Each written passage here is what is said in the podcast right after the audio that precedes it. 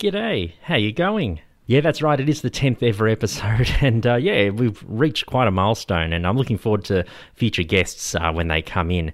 If you want to be a guest on this podcast, I'm always looking for new people. Uh, if you have like a hobby, a project, organization, it could be niche, it could be very broad, it could be anything. I don't really care. I just want you on here. So be sure to drop me an email or you can leave me a Facebook, Twitter, or Instagram message. I'll uh, leave those details in the show notes. My guest for this week is a guy called Masih Tahiri. Um, he's a risk strategist for a company called Toffler Associates. Uh, they're based in Arlington, Virginia, in the United States, uh, and they're a future focused strategic advisory firm. Um, he, he, helps private and public organizations explore the dynamics of operating environments across different industries and uh, helps future proof them. And uh, he has a particular, um, a particular interest in space hacking, a, very daunting prospect. And uh, we spoke a bit about space hacking, and he explained what it was and, you know, things like consequences of space hacking, like ways to hack satellites and other kind of space assets. It was really, really daunting, but at the same time, it was very informative. And uh, we spoke a bit about space as well, because he's a huge fan of space, obviously. And uh, yeah, we talked about what travel, you know, space tourism will come up in the next 20, 30 years and what other kind of things in space will happen at the uh, at the consumer level. And um, he also tells me his reaction about what Tesla did earlier this year, where uh, they released one of their cars into orbit. So, yeah, it was very good chat, very informative, and uh, thanks, Masih, for uh, for having a chat with me. It was great. So, here he is. I hope you enjoy it. Masih Tahiri, direct from Arlington, Virginia, in the United States.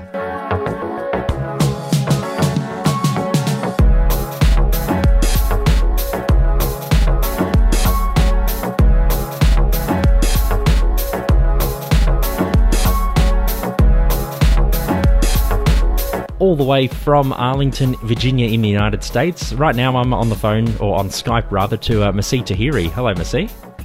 Hey, Ivan, how are you? Yeah, great, thanks. It's um, it's 8 a.m. on a Sunday morning where I am. Uh, what, what time is it uh, in uh, in Arlington?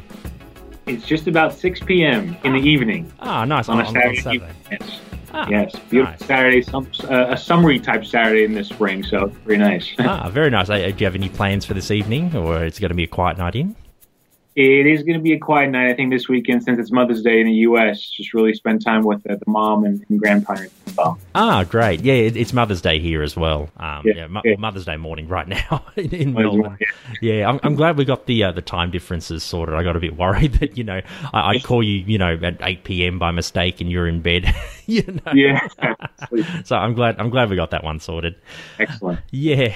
So uh, I, mentioned in the introduction, um, see that you're um, a risk strategist uh, for a company called Toffler Associates, uh, a future focused strategic advisory firm uh, based in Arlington, Virginia. Um, so, just I, I just want to ask because um, you're you're a risk strategist. I mean, how did you get involved in the uh, in the industry? Yeah, so it's it's a great question. I, I think um, you know, growing up, I mean, so I've come from a finance business background, and um, you know, learn a lot about corporate finance. To walk you through real quick, and, and, I figured it was, you know, corporate finance, cash flows. There's some risk involved, financial risk. It was a little boring, so I got really interested in sort of the um, the the risky side and the sort of security side. And really, uh, if you recall the name Bernie Madoff. Oh yeah, person, the person who blew his whistle. Real, real short story. The person who blew his whistle came and gave a lecture at my finance course. Right. He opened my eyes to this whole world of criminal finance and sort of the dark side you know, uh, so that type of things. And so I was like, you know what, it's pretty cool, and I want to do something more on a global scale. Right. And so afterwards, I started, you know, studying sort of international uh, issues, whether it's crises, transnational crime, cyber crime, uh, global political economy, and sort of more the, uh, the negative impacts and externalities. And so I came across that Toffler Associates uh, a few years ago and uh, really feature focused on the opportunities to create wealth but also wealth protection. So wealth creation, wealth protection. In there, of course, it's how do you first understand the risk associated in a particular industry sector or different, um, you know, sort of the disruptive forces, uh, and how do you hedge, accommodate, or plan mm. Uh, and navigate those those uncertainties and volatility. So uh, that's sort of how I came across this, and now we a lot of the engagements I personally work on are real focused on the security side or market risk or organizational enterprise risk. Yeah, and, and but I must say, I, along with the strat- risk strategy, there's always I'm an optimist by nature, uh, and yeah. so it's not always boom and doom. Uh-huh. Rather, it's hey, here are the risks, but let's let's turn these risks into opportunities. Let's make the lemons into lemonade. Yeah, That's right. Yeah, and I guess uh, you mentioned wealth protection as well. Uh, I guess in this in this day and age where you know people can get scammed, you know, not not just you know corporate level, I guess consumer level as well. Uh, I guess wealth protection is a really, really important aspect. No question about it. Yeah, wealth protection. I think in, in the individual level, of course, sort of our finances, um, you know, our the sensitive data you and I have. I mean, look, uh, we'll probably talk about this a little later with mm. respect with respect to satellites. Mm-hmm. So we humans globally produce about 2.5 quintillion bytes of data per day. Yeah, that sounds um, about right. Just imagine. I mean, whether it's podcast information or credit card information, so that sort of wealth. But you take it over on the organizational side and the wealth that these organizations work, the institutions, whether it's government companies, they're producing data, they're having our data, they use it for sales, marketing, and whatnot. And then, of course, country to country and then globally, it's amazing. So, absolutely, it's a tremendous amount of wealth there. Yeah. Um, that, um, you know, a lot of business opportunity, but also opportunities to, to protect it because there's always that other side that's looking to, uh, looking for the shortcuts and that they don't play by the rules. No, of course, and you've got to you got to get it right the first time, I suppose. Otherwise, it'd be uh, it'd be disaster. yes. yeah. Um, so, in your vis- video presentation, which I'll actually put in the show notes uh, for this podcast episode, so everyone can uh, can have a watch. I'll, and you also you've done a blog and an infographic on uh, uh space hacking and uh, and its consequences. Um, I, I, watched the, the presentation, and you mentioned that cyber and space, uh, the, those those ideas are becoming one. So, how are they how are they doing that exactly? Of course, yeah. No, it's it's really ama- amazing how the evolution of these two domains is starting to become integrated, interconnected, uh, and interdependent for sure. I think if you just look the viewers yourself, if you just look back at the history of the internet, mm-hmm. how you and I come about it now, it's just ubiquitous all over. Well, not entirely, but it's certainly accessible. Yeah. Uh, whether some areas it's pretty spotty internet connection, what have you, but nevertheless, the same thing. If you if you just above the Earth in the low Earth orbit into space, it's very similar, right? It started out as sort of a a couple nations, America, Russia, the Soviet Union, sort of using satellites for military focused type activities. But over time, um, it became more commercialized. Mm. And now, fast forward to today, uh, as you do miniaturization, so nano satellites, micro satellites, what have you, uh, and the type of design of satellites that are being put up into space, uh, it's no, it's no longer sort of um, industrial like. And by that, I mean sort of launching these large satellites and then every 10, 15 years launching another one and another one, mm. or sending a few astronauts in space every so and then to actually fix it. Mm-hmm. Uh, you know, so now you're seeing a lot more uh, use of something called software-defined satellites, uh, or satellites that are created with open, flexible architecture. Right. And so, by so kind of like essentially, so kind of like open source. Do you mean? Or it, it's open source. I think yes. I, I think they're um, and I say yes in the sense that, like, for example, a coding force software for a satellite could be possibly available depending on the actual satellite application. Mm-hmm. When you get into sort of a corporate or government, they, they try to lock it down. Well, rightly so, right? We don't want to just go on GitHub and just look at the, the source code and start playing around modifying uh, satellite, uh, you know, satellites. But nevertheless, um, so you're essentially seeing this integration between cyber and uh, space assets, right? All digital, become increasingly digital, right? So, you know, I think we'll talk about a little later on as well, but with the actual space systems, um, you and I, I mean, we look at the weather app today, right?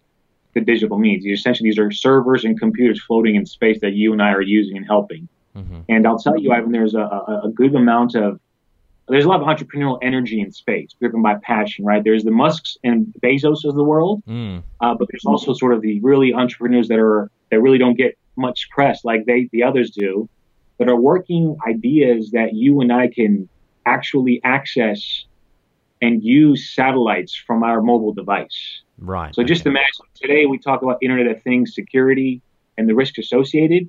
Well, just imagine these satellites that we depend on today are really directly accessing. We access it through our mobile devices. That just opens up the, uh, a, a, several several threat vectors. Attack surface is wide open. So is it basically you know things like like streaming Netflix or you know using Snapchat or whatever? So you're saying that those would those would go through satellites or or you can get that data from satellites eventually? Eventually, yeah, I would say so. I mean, today, for example, it's uh, primarily based on the internet, sort of fiber optic cables. but you're increasingly seeing this integration and interdependence uh, between your space-based infrastructure and this fiber to back up and really work in parallel with the the wire cables that are undersea provide us internet here on you know land internet. And um, yeah, it, it really is. I think it's it's interesting to see. Sort of, it's it's uh, it's coined the Internet of Space. yeah, of course. and so iOS. Yeah, I mean, if you look, yeah, from a tactical point of view, if you think about it, I mean, you have more of a um, surface area to project internet bandwidth to you and I, right? For example, mm-hmm. so I, pretty cool. I think what's what's happening. It's it's remarkable what's actually happening in space right now um, particularly low Earth orbit. There's uh, LEO, MEO, and GEO for the uh, space geek parlance, um, mm-hmm. and there's a lot of activity going on there that's really commercial in nature. Right. Really focused. Hey, the end user like you and I, um, how can we really benefit from it? Right. Um, well, that's uh, I guess that, that's that's something that's kind of scary and kind of exciting as well, I suppose. but absolutely, yeah, yeah, and um, so basically with, with, space hacking, so uh, like like a computer, you know, satellites can be hacked, you know, by the by the right people or whatever, like who know what they're doing. What does space hacking entail? Like what what's something that one would do? Like how would one hack a satellite? Not to give yeah, ideas so, to our listeners, I'm, I'm sure if they're really that. Of savvy. course, yeah. No, I just want to like about the internet and open source. It's amazing today with the information and you can find. And essentially, there are certainly FAQs on how to actually hack a satellite. And by hacking, of course, it's really, uh, you know, the, the, information security triad, confidentiality, integrity, and availability. It's really messing with those for a particular satellite. So, yeah, there are, there are key ways. I mean, a lot of reports out there from Chatham House or even uh, Center for New American Security in the U.S. Um, you know, there are kinetic ways and non-kinetic ways. And so non-kinetic ways are your typical unauthorized access sort of intrusion. So jamming, for example. Oh, jamming. You know, these the, the, the, signals that are coming to, so from the satellite to the ground station, um, sort of whatever it's a man in the middle attack, what have you, sort of uh, reflecting somewhere else. Uh, manipulation, of course, of the satellites uh, via ground station or even a corporate network, for example. You know, so by that I mean, let's just say Ivan and company, you have a satellite floating and you're in the space and um, you have a team that operates in Melbourne near a ground station terminal, mm. and you guys are really working and controlling the satellite through your workstation, right? And so let's just say the work your cybersecurity on your workstation, whether it's an operating outdated operating system, you haven't had done your patches, or one of your employees uh, falls uh, victim to a engine, social engineering attack. Okay. Uh, sort of a phishing, spear phishing email.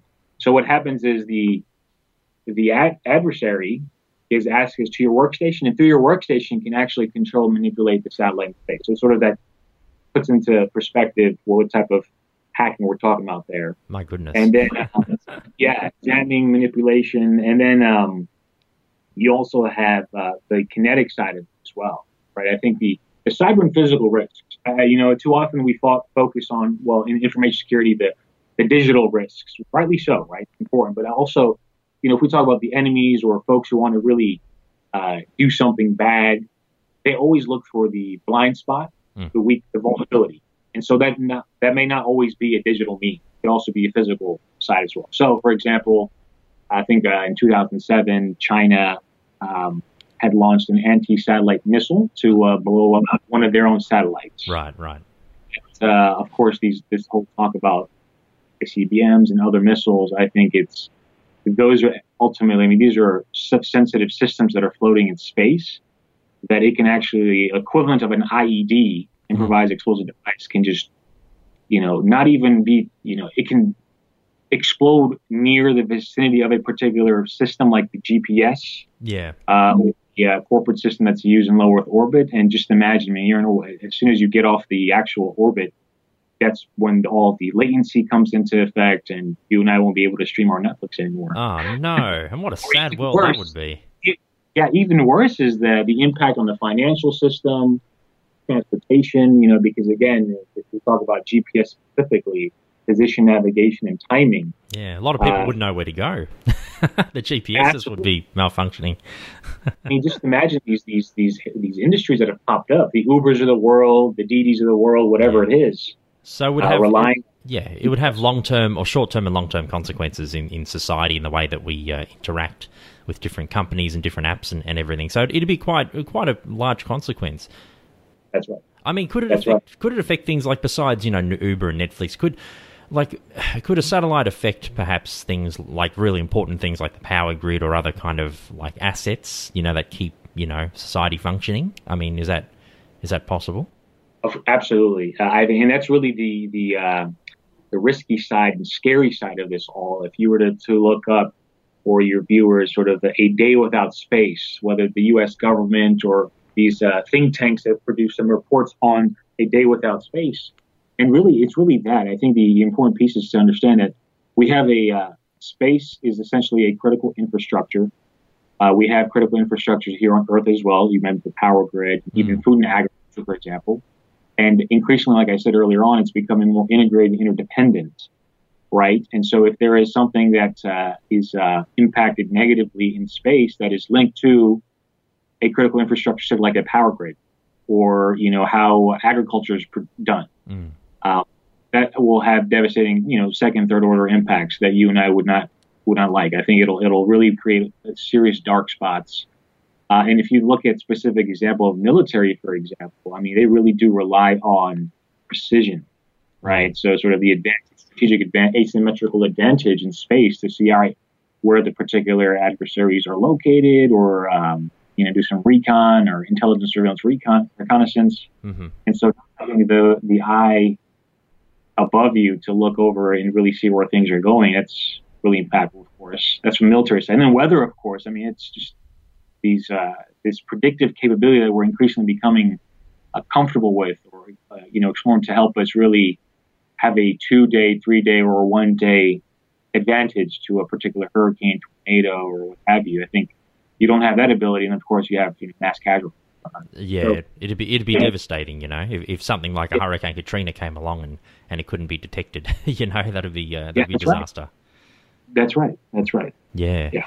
So what what what can one do? I guess an organisation who who has these who, these assets, what can they do to to prevent these kind of attacks from happening? You know, is, is there something that they can do early on to kind of you know f- safeguard you know their assets? I mean, what, what's what's something that one organisation can do? Yeah, I think there are a lot of things. I think first and foremost, for for um, there are things the organizations can do, companies and government institutions, but also uh, people like you and I who really are like, all right, space. I mean, isn't space just you know moons and things you, you know the celestial bodies and Mars and now I think first and foremost for us individuals as global citizens to understand and be aware of how reliant we are and dependent we are on space first and foremost right Mm-hmm. getting uh, and the second piece for the at the inter, enterprise and organizational standpoint it's also thinking through all right how do we connect with or rely on space assets and space systems if we're not an actual space company yeah yeah and so there are a tremendous amount of um, uh, strategies you can do, right? So I always say this was you always hear about defense in depth, sort of the holistic approach. Uh, it really is not only hardening the systems the right way. So whether it's really like, for example, how we we're cyber hygiene, for example. Cyber hygiene. Okay, that's a nice cyber hygiene. I'm sure you you may have heard that or whatnot, but essentially it's hey, you got to really be dedicated and focused on really ensuring your operating systems, software systems, your hardware, everything is really um, you, you, continuously watch it, right? So watch for any vulnerabilities or someone pinging it, someone that you don't want ping it or have access to it. Mm. Really have alerts in place to really better understand the vulnerabilities, and of course, you mitigate those by setting up particular you know software updates or whatnot as well. Um, second, I mean, of course, it's it's really this whole awareness and training piece um, for you and I as individuals and overall corporate, you know, including the corporate strategy for sure. I think that's another piece as well. Um, and thirdly, I think it's, you know, we're so reliant and depend on these systems that, uh, and you know, there's conversation out there on, hey, a day without space, or something happens, a hack. Mm. What do you do when it does happen?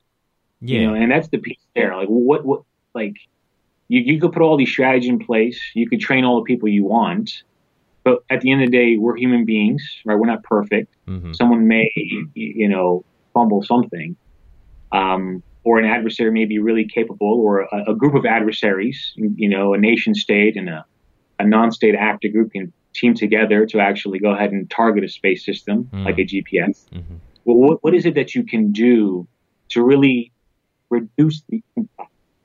Okay, right? yeah, so, so, yeah, yeah.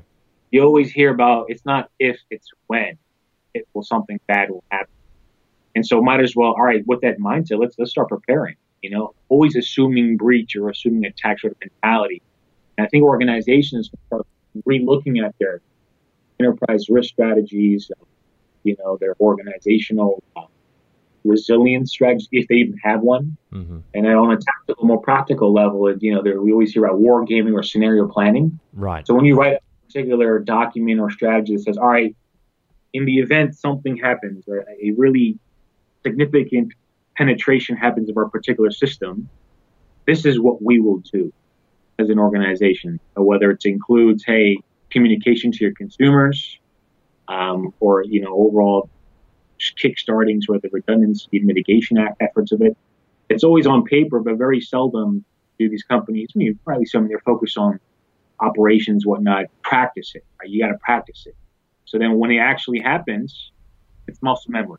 Right? So organizational muscle memory. I think that'd be another area uh, with your your question of organizations can actually work on. For sure. Yeah, and, and, and once companies get the muscle memory and they get that sorted, it's just a way of you know a way of doing business. You know, they just they do all the updates and the patches and everything like you mentioned, and and there shouldn't be any problems. Hopefully, if all goes well. Yeah. Yeah. Yeah, I think for sure. I think uh, I think as a society though, so you have the GPS system that the U.S. Uh, usually uses. Of course, you have the GPS equivalents in Europe, the Galileo mm-hmm. and the GLONASS over in, in the Russia area. So these are all these systems that uh, help out with position navigation and timing.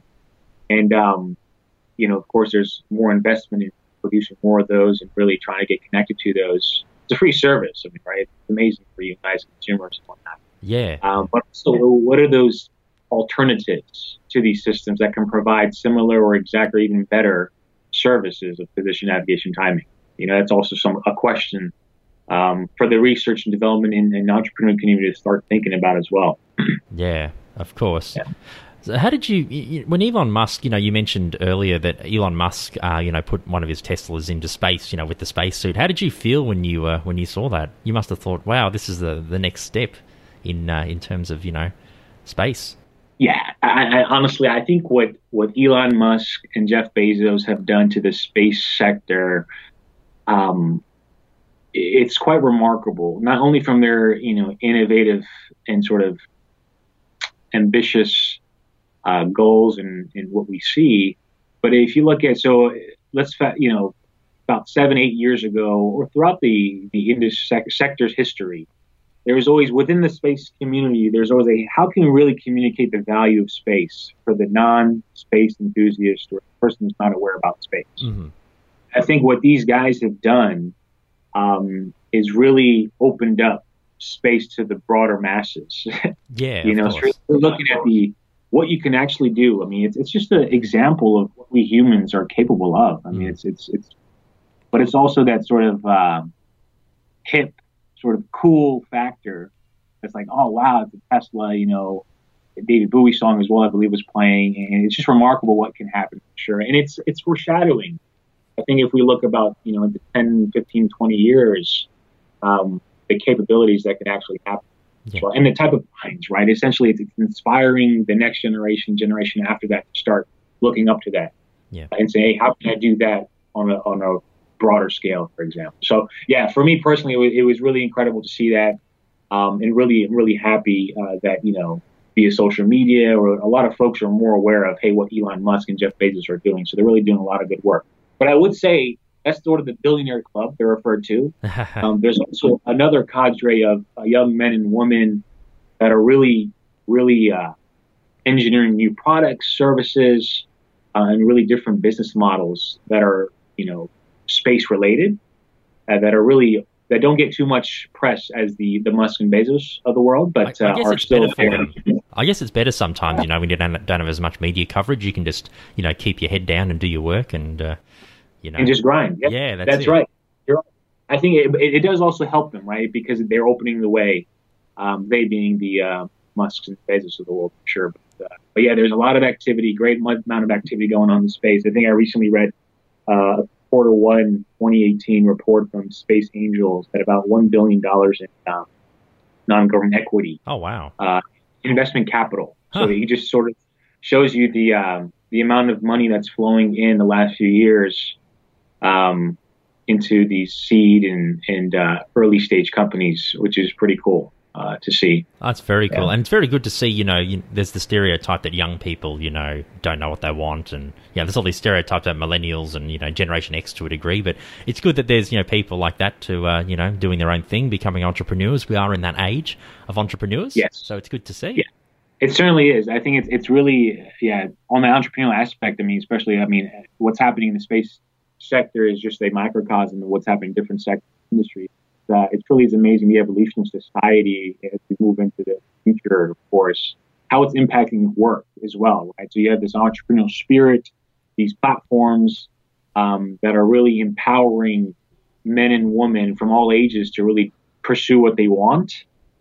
And so, how does that impact how we work? How does it Mm. impact the future workforce? Exactly. Right, Ivan? You know what I mean? So it's it's all these type of questions that, from an organizational standpoint, say, oh man, I, I mean, maybe I do need to relook at my human capital strategy and how I recruit, retain, and whatever it is. Right. So my people, maybe I, I do have a, a retainer model where I, for a particular need, I go ahead and get contact with this global community of um, you know, the freelance community, right? It's called the gig economy, for example. Hey, I need this really, this particular task I need help with. Help me out for three plus months or whatever it is versus a just 20, 30, 40 year career. So you're absolutely right. To your point, it, it's a, it's a, we're certainly in an era where it's, we'll become more empowered individually. So this power shift to, to us, Yeah, um, away from the, the actual traditional institution. yeah. Not working at the steel mill for you know 30, 40 years. You know, actually Yeah. doing doing what you want rather than just going with the status quo. Going status quo? Yeah, for sure. For sure. So speaking about space travel, you know, um, about Elon Musk, etc. Where do you see because they're planning on, on doing a convoy to, to go to Mars, the first one, I think, in, in the next decade or, or thereabouts. Where do you see space travel in, in, say, the next 10, 20, 30 years? I mean, is it going to be like using Uber or Netflix or just be ubiquitous? You know, you just pull out your smartphone and you, you get an Uber and it's like, I want to go to Mars. You know, okay, it'll take a couple of days to get there, you know, via express. You know, do you see, do you see that Yeah. sort of thing? You know, that would be pretty nice and cool. I think when we get into 20, 30 years, man, honestly, it's, I, I don't, I want to stay away from saying, oh, that's not going to happen because it's, you know, it's endless opportunity for sure. But if we talk about the next 20, 30, I mean, what we're seeing is really the three, three areas. So you have exploration, exploitation, habitation. The activity all across those three major areas. Um, in exploration, I think we already have these robotic exploration, autonomous missions. I think we'll see more of those, uh, whether it's a, a, a, a nearby comet or a galaxy or Mars, for example, or Moon. Right? There's going to be more. There's a shift now, at least from the administration in the U.S. to focus on more get back into onto the Moon. Right. So for that it was going to be a nice thrust of innovation for for Moon transport, trans, getting to the Moon Mhm. uh, and associated industries and services. But you know, it, I think we'll see a lot of sort of the discussion. We're, we're seeing it's a golden age right now, right? We're seeing the first generation, second generation, third generation, the, the commercialization of space. Mm. So I think with respect to space travel, uh, you know, the Uber side to Mars. I mean, you know, we'd have to get a lot of the the uh, logistics in place, right? Whether it's transportation costs and the actual vehicles that are take us to there. Um, but I think we will see more and more of uh, space tourism type companies operating. Ah, right. Whether it's right, you know, maybe not going outside of the Earth's atmosphere, but right at that cusp, you know, the suborbital type flight where you spend a few minutes and then you come down. I think Virgin Galactic is working that, for example, yeah. which is pretty cool. Yeah, Um, yeah. And um, yeah, I, I think it's become more more scale. I mean, if you look at a 20, 30 year, year period, you're going to see more and more of this. It's going to have a lot of time for to be tested, funded. There's going to be a lot of failures, but also successes. Um, and it'll be interesting to see uh, space travel, space tourism there, and maybe you know maybe we'll have habit for the habitation aspect of it. Perhaps there'll be some hotels in, in on the moon Oh, fairly nice. soon. You know, You know, one sixth gravity, you can just, you know, jump around and uh, walk to your nearest destinations on the moon. That'd be nice. Yeah, it would be nice. And I think with the, the space tourism, space travel, Um, there also is a company I think outside in Japan. You know, just also it gives you the sense that it's such a global. You know, space has become so global as well. Um, it's no longer sort of a couple countries operating and playing. Rather, it's many, several countries really want to have a take advantage of space and what it has. So, you know, they're trying to build their entrepreneurial mindset and economies as well. Uh, but there's a company down in Japan that really is focused on using, um, I believe, augmented reality or virtual reality type goggles um, for uh, shooting stars and whatnot as well. So, sort of that sort of space entertainment as well yeah. areas as well. So, yeah, I think we'll see a lot of offshoots of these type of things. Um, but uh, yeah, it's going to be exciting. I really truly hope so. Again, I said I'm an optimist. I'm all about hey innovation and what we can do. I mean, just imagine what we've done the last 50, 60 years in space. Um, in the next 50, 60 years in space, it's going to be pretty pretty exciting. Yeah, it'd be a great time to be alive for sure. I think so. Yeah, and if you and I were to have this conversation in 50 years, I'm curious to see and hear what we would probably say or talk about. yeah. Well, well, here in Australia, we're, we're getting um, NBN, so it's fiber optic internet. It's been rolling out the last yeah. few years. I don't know if you've heard of it, but uh, our internet speeds are uh, famous for being so slow. So uh, hopefully, in 20 years, we've got decent internet like what you have over there. so I yeah. think I think, no, I think we have to work on that. You're right. In in the the talking about the the decent internet, I think there's always a, a, a you know was three billion folks in the world that are, are, called disadvantaged users, right? They don't necessarily have access to the internet, and so from that they don't really have direct access to education, finance, or healthcare. And so you have uh, companies like OneWeb, um, or even SpaceX and others that are, are launching these satellite constellations that are really truly you know, the purpose is to provide internet access and bandwidth to these disadvantaged users. Mm.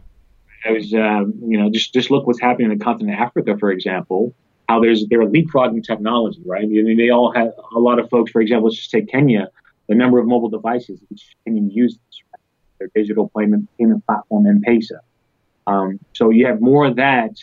Uh, you know, on top of that, you add a layer of enhanced broadband internet, strong internet that you and I probably enjoy in the sub-Saharan Africa region. Mm. I mean, it's, it's, a really great, great service there that'll really help them um, gain more access to finance, healthcare, education, and from the business side of it, just imagine that's another entire new market opportunity to provide those services there as well. And as long as they get their cybersecurity in check, then I guess everything will be just fine.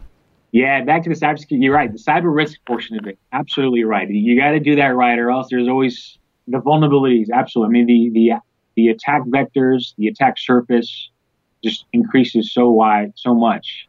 Um, you know, there's so many blind spots. And so I think in order to build these resilient devices, systems, products, and services, you've got to really think about the security risks, right? Cyber and physical as well.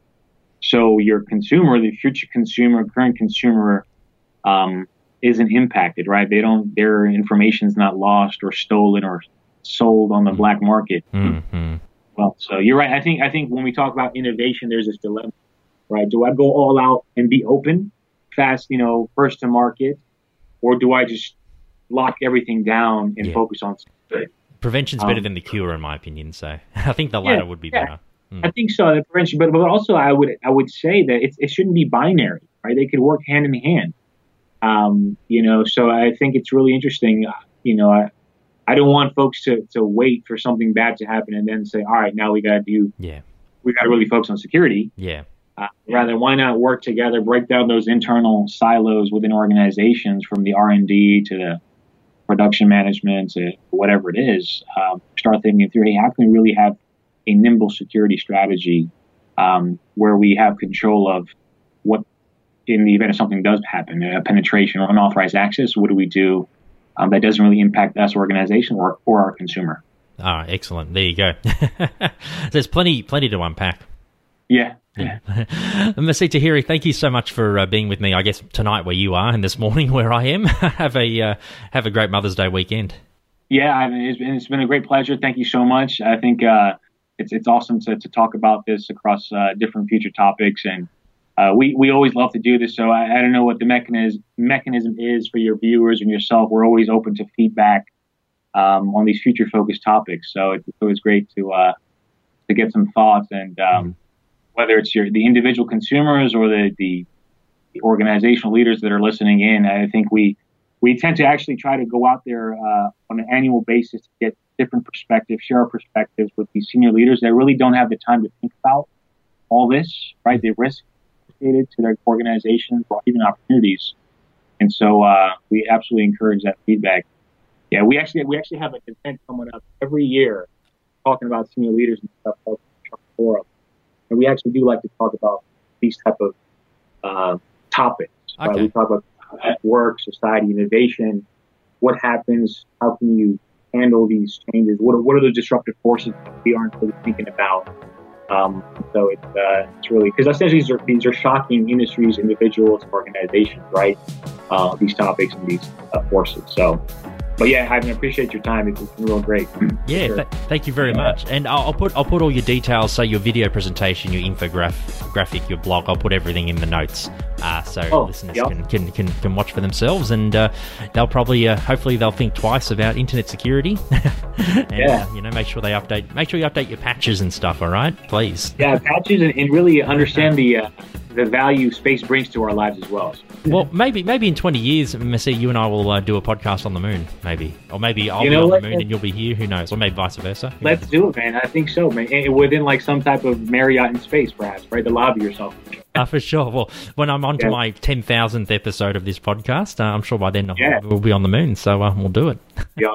Thanks again. Appreciate it. Yep. Take care, Ivan. Bye bye. Yeah, thanks very much, Masih. It was really nice to talk to you. And uh, in the show notes, I'll leave links to his blog, his infographic, and also his video presentation, which I watched and, and really enjoyed. Uh, yeah, so if you want to learn a bit more about space hacking, be sure to look at those. If you want to get in touch with me, you can send me an email. I am at in Melbourne last week at gmail.com. Also on Facebook and Instagram at in Melbourne last week. On Twitter, it's a bit different, but you'll find me nonetheless uh, at I am last week. And uh, I've put up a video of me learning to drum. I'm, I'm actually learning how to drum.